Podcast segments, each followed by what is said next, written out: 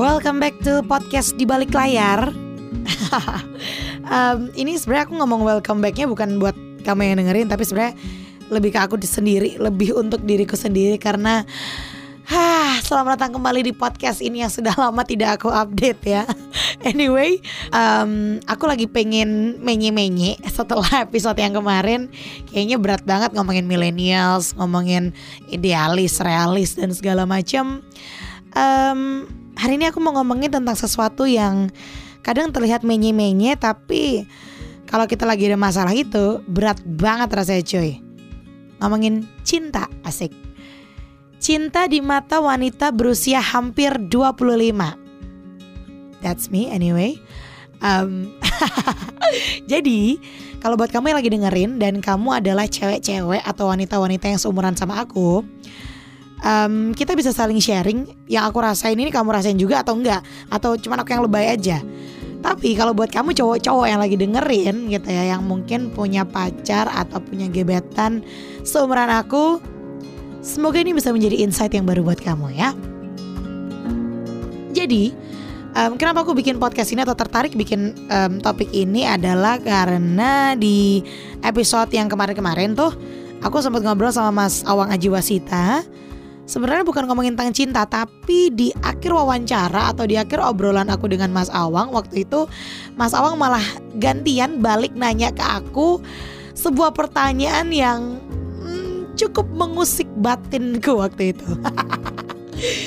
ya udah, ini dia pertanyaannya. Aku udah, aku udah nanya sekarang. Eh, eh mana ada Aku udah nanya. podcast gua. Nggak apa-apa dong ya. Udah, boleh, boleh. Oke. Mana ada dikerjain episode-episode yang lain kagak ada. Eh, apa kelebihan terbesarmu Waduh. yang harus dilihat oleh calon lelakimu? Waduh. nah, nyebelin kan, nyebelin kan, nyebelin kan. Cuman kalau mau kita resapi bersama gitu ya, pertanyaan yang cukup sulit untuk dijawab. Apa sih satu kelebihan terbesarmu yang ingin kamu perlihatkan ke calon pasangan kamu? Coba deh, coba deh, coba deh. Em, mari dibayangkan sama-sama jawabannya gitu ya di benak kita masing-masing. Apa sih satu hal yang ingin kamu perlihatkan? Menurut kamu itu jadi kelebihan kamu, pengen kamu perlihatkan ke pasanganmu gitu. Em, aku nggak tahu jawaban apa yang ada di pikiran kamu sekarang kalau kamu lagi dengerin dan mungkin kamu diberikan pertanyaan yang sama. Cuma nih ya, pernah gak sih membayangkan bahwa jangan-jangan hal yang menjadi rintangan kita selama ini dalam berhubungan dengan pasangan kita entah itu pacaran gitu, entah itu gebetan, PDKT dan lain sebagainya, jangan-jangan rintangan terbesarnya adalah si jawaban itu. Wow, kepikiran gak sih men? Em, misalnya jawaban kamu adalah kamu ingin memperlihatkan bahwa kamu adalah cewek yang cantik. Ya jangan-jangan sebenarnya kamu terlalu pengen memperlihatkan karena kamu pun gak pede sama apa yang kamu punya. Atau kalau jawaban kamu, aku ingin memperlihatkan bahwa aku adalah orang yang mandiri, yang bisa ngerjain semuanya sendiri. Hati-hati, jangan-jangan yang menjadi rintangan kamu dalam eh, berpasangan selama kamu punya pasangan adalah si sifat itu, sifat yang pengen kamu perlihatkan karena jauh dalam dirimu sebenarnya kamu butuh orang lain.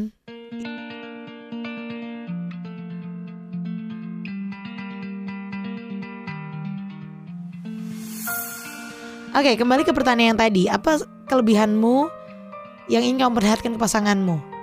Banyak orang di umur seperti aku ini, seperti yang ada di judul, dari pasangan di umur segini bukan lagi ngomongin yang kudu ganteng, cantik, rambut panjang dan sebagainya. Tapi biasanya banyak yang jawabannya adalah ya udah deh, yang kelebihannya atau kekurangannya apa aja yang penting dia mau menerima aku apa adanya. Oh. Bullshit. Men, em, aku nggak tahu kamu sependapat sama aku apa nggak, tapi menurut aku yang namanya cinta, apalagi cintanya manusia, di mana kita manusia adalah orang yang pasti memiliki kekurangan. Betul, saudara-saudara? Jadi yang namanya cinta, cinta manusia sekali lagi, gak mungkin ada yang menerima apa adanya. Gak mungkin gak pamrih gitu. Saya ngasih cinta, ya pasti saya pengen dapat dicintai balik ya gak sih? Quotes banyak mengatakan kalau cinta orang tua ke anaknya itu yang paling abadi. Menurut aku pribadi, orang tua pun pasti butuh sesuatu dari anaknya. Itulah kenapa banyak orang tua sama anak biasanya suka breng gitu. Karena pasti yang namanya manusia akan menuntut sesuatu. Entah itu dalam skala kecil atau skala besar, dalam kasus yang kecil atau kasus yang besar gitu ya.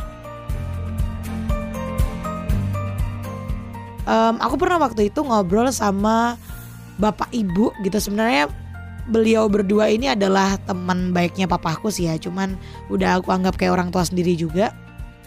Um, waktu itu hari Valentine dan aku inget banget uh, aku lagi curhat sama mereka dan aku nanya om tante gimana sih caranya bisa punya pasangan yang lama gitu sampai bertahun-tahun gitu?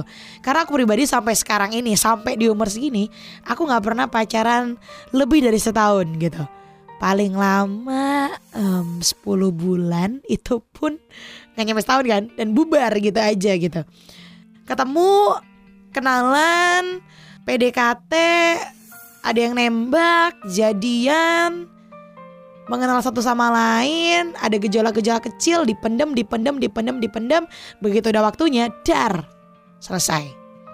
Waktu aku cerita gitu ke pasangan bapak ibu ini, mereka berdua senyum-senyum gitu.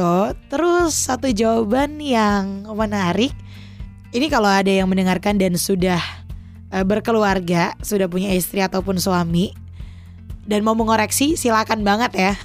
Karena aku belum sampai pada tahap itu gitu. Cuman ini jawaban yang menarik menurutku adalah waktu itu uh, beliau berdua ini bapak ibu ini mengatakan gini pasangan suami istri pasti bakal ada gejolak dan mungkin muncul rasa menyesal. Aduh kenapa sih orang ini? Aduh kok aku milihnya yang ini? Mungkin kita banyak ya mendengar cerita um, nikah dan ternyata salah satu pasangan baru tahu kekurangan pasangan yang lain nggak bisa saling menerima udah nggak bisa saling menutupi lagi dan akhirnya bubar. Jadi yang dibutuhkan tuh apa sih? Simple pasangan yang saling mendukung dan bisa saling diskusi tentang masa depan yang dibangun ngomongin cinta hal-hal yang menyenangkan berasa ada kupu-kupu di perut, lucu-lucuan PDKT, ah, itu mungkin cuma di awal-awal kali ya. Tapi apa sih yang bisa bikin pasangan itu bertahan lama? Yang bisa kita lihat mungkin ada pasangan suami istri yang udah berbelas tahun, berpuluh-puluh tahun menikah. Apa sih yang bikin mereka bisa bertahan? Komitmen. Yes. Ngomongnya gampang ya tapi nanti ngelakuin ya setengah mati susah ya Elan yang ngomong anak cewek yang pacaran aja belum genap setahun gitu tapi ya jawabannya komitmen gitu waktu saya discuss dengan si om tante yang tadi aku tanyain cukup kaget dan cuman bisa ngangguk-ngangguk doang sih itulah kenapa salah satu kriteria aku kalau nyari pasangan adalah orang yang harus nyambung ngobrol sama aku dalam bidang apa pun. itu wajib hukumnya karena coba deh kamu bayangin ya buat kamu yang jomblo juga kayak aku atau yang belum menikah juga kayak aku, mari kita membayangkan bersama bahwa si pasangan ini adalah orang yang bakal bareng sama kita dari mulai bangun tidur sampai tidur lagi 24 jam akan ketemu selama berpuluh-puluh tahun. Taruhlah hmm, umur manusia tuh 70-80 tahun ya. Kalau sekarang kamu umurnya 25 berarti kurang lebih kamu akan menghabiskan waktu hidupmu 50 tahun sama orang ini. Bisa makan gak bisa makan, lagi ketawa, lagi nangis, punya duit gak punya duit, yang ngobrolnya sama orang ini. Bisa bayangin gak? Kalau ternyata orang ini nggak enak kamu ajakin ngobrol, nggak enak kamu ajakin diskusi, wah, habis sih. Podcast episode kali ini saya persembahkan untuk um, kamu yang mungkin yang sudah mendengarkan dan mungkin sekarang kamu masih berpikir bahwa salah satu kriteria kamu mencari pasangan adalah yang ganteng, yang cantik, man.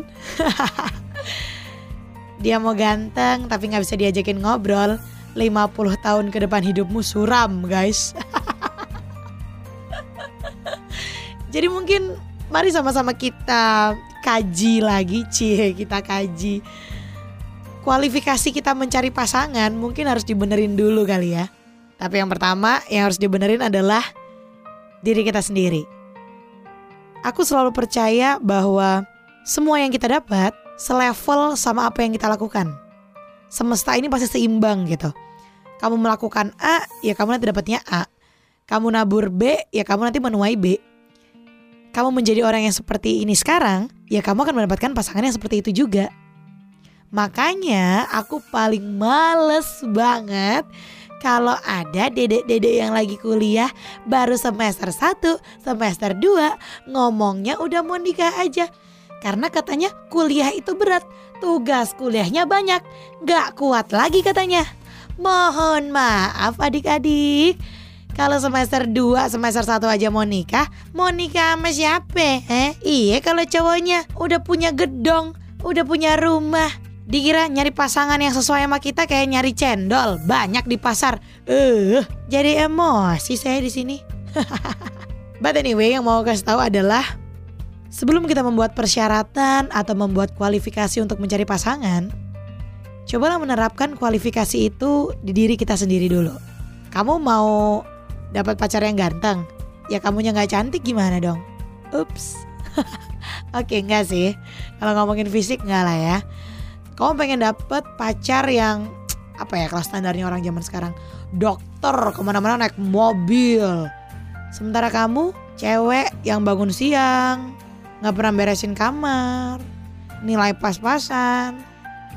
Cuy bangun dulu dong bangun dulu ya Jangan kemakan sinetron dong di TV-TV ya Aku pernah baca satu artikel yang bilang kalau pasangan kita Yang kita dapetin itu sebenarnya cerminan diri kita juga jadi kalau kamu ngerasa pacar kamu punya kekurangan, jangan kanjing-kanjingin pacar dulu. Siapa tahu kamu juga sebenarnya lebih anjing daripada itu. Cinta di mata wanita yang berusia hampir 25 kayaknya complicated banget ya.